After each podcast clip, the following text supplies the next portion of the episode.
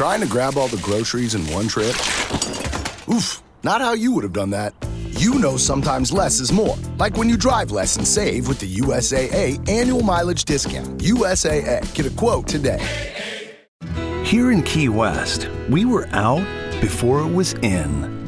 In this open and inclusive paradise, you can be yourself, make new friends, and savor our live and let live vibe. With LGBTQ plus friendly accommodations, our legendary nightlife, and year round activities and events, it's always a good time to come as you are. Key West, close to perfect, far from normal.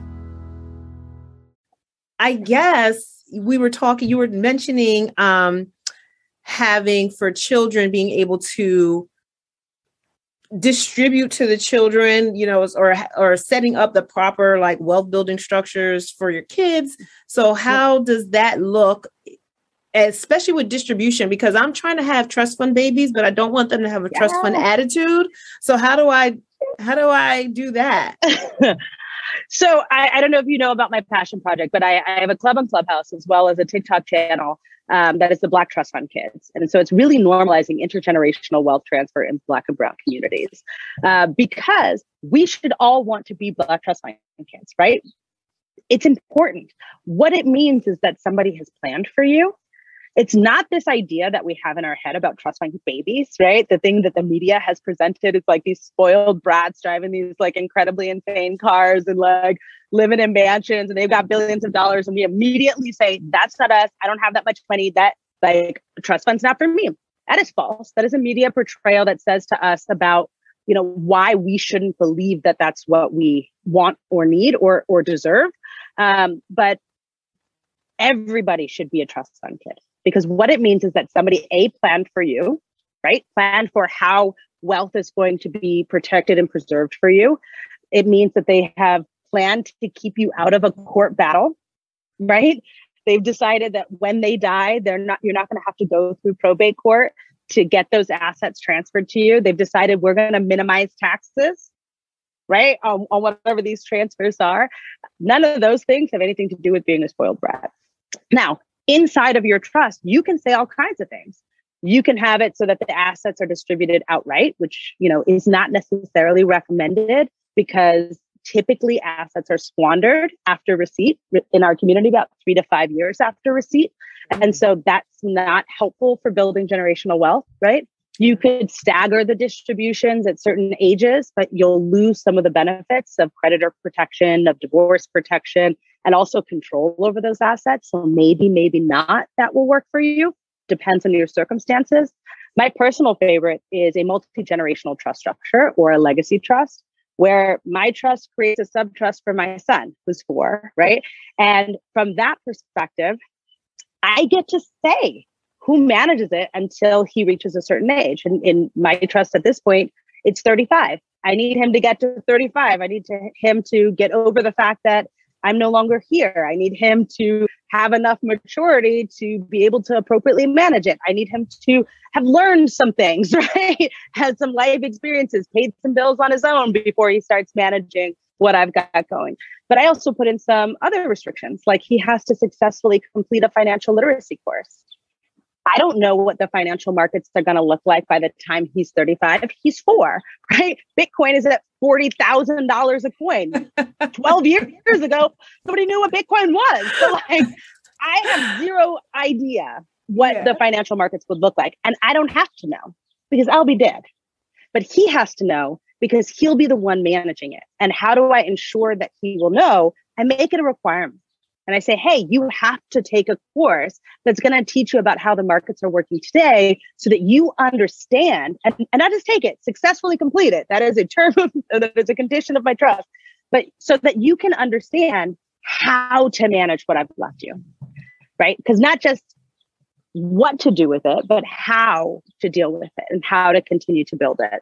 I've also put restrictions on sale.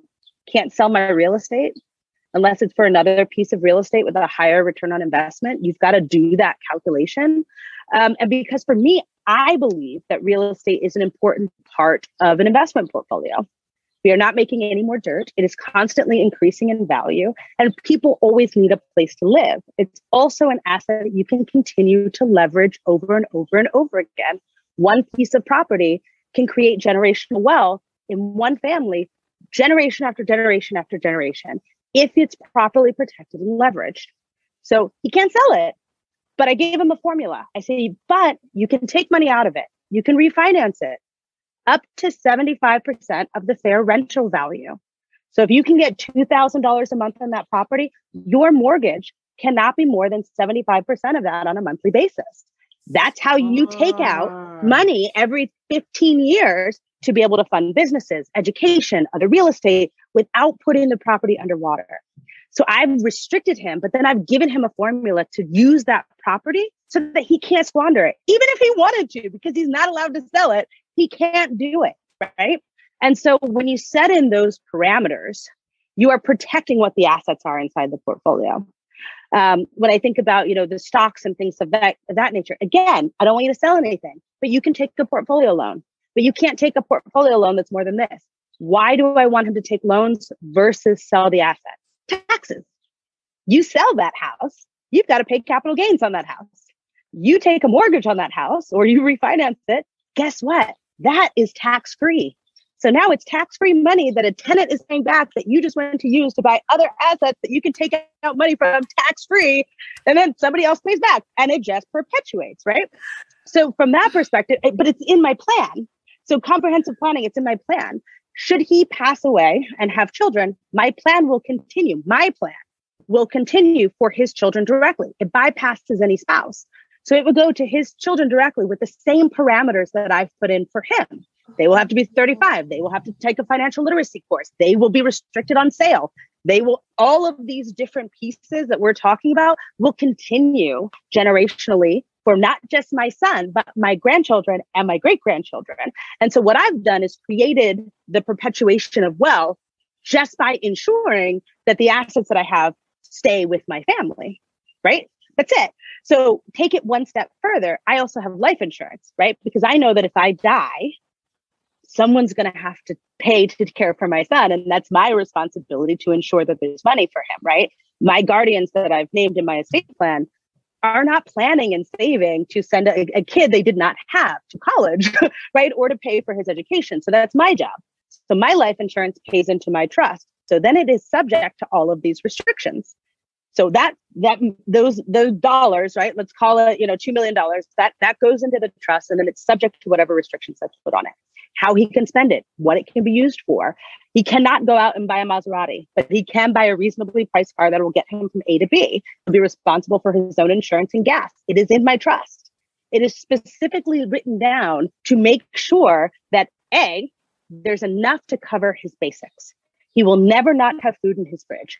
He will never not have a roof over his head. He will never not be able to afford medical care, right? But it's not enough that you can sit on the, on the couch and do nothing. You have to keep working because you could have that car, but if you don't have any insurance, you can't drive it, right? Like those kinds of things. There's also provisions that every new baby in my family that's born, so if he has children, my trust will buy his children life insurance. And so it just continues to ensure that every generation, every time somebody passes away, and by the way, my trust also already owns life insurance on my son. So every generation, when somebody passes away, that trust gets a reinfusion of cash to be able to be used for other things within our family. But there's a provision. Every baby born in my line will have a life insurance policy that comes off of my trust. And because whole life insurance policies when they're babies are super cheap, right? Because you're you never have a longer life expectancy than when you are a newborn. Um, you know, it's it's they're cheap and easy to get. They have a longer time to cash compound, and you can borrow against them, right? Tax free. And so, you know, you're creating these banking concepts within your estate plan. So, how do you plan for kids and keep them from being quote unquote trust fund kids? You restrict the heck out of it but then you create a formula so that they can be uh, successful and do whatever they want, right? The idea is to give you time for options. How creative, how innovative, what could you accomplish if your basics were covered? If you didn't have to worry about being on the street, how innovative could you be? Could you cure cancer? Maybe if you don't have to worry about research funding, right? Could you could you get us to Mars? Probably. I mean, look at what Elon Musk is doing, right? If you did not have to take a job out of sheer necessity, and you could get out of this mindset and get into an abundance mindset, what couldn't you accomplish? And that's really what it means to be a Black fund kid, right? Not this media portrayal of spoiled brats, and that might be in some some circumstances, right? But it's not really what it means when we say it. It's about creating opportunities and access for us to thrive. Did you love this episode of Share the Wealth Show? If you know of someone who would benefit from this information, don't keep it to yourself. Share the wealth and make sure to leave us a rating and review. We'll see you for next week's episode. Subscribe so you'll be notified.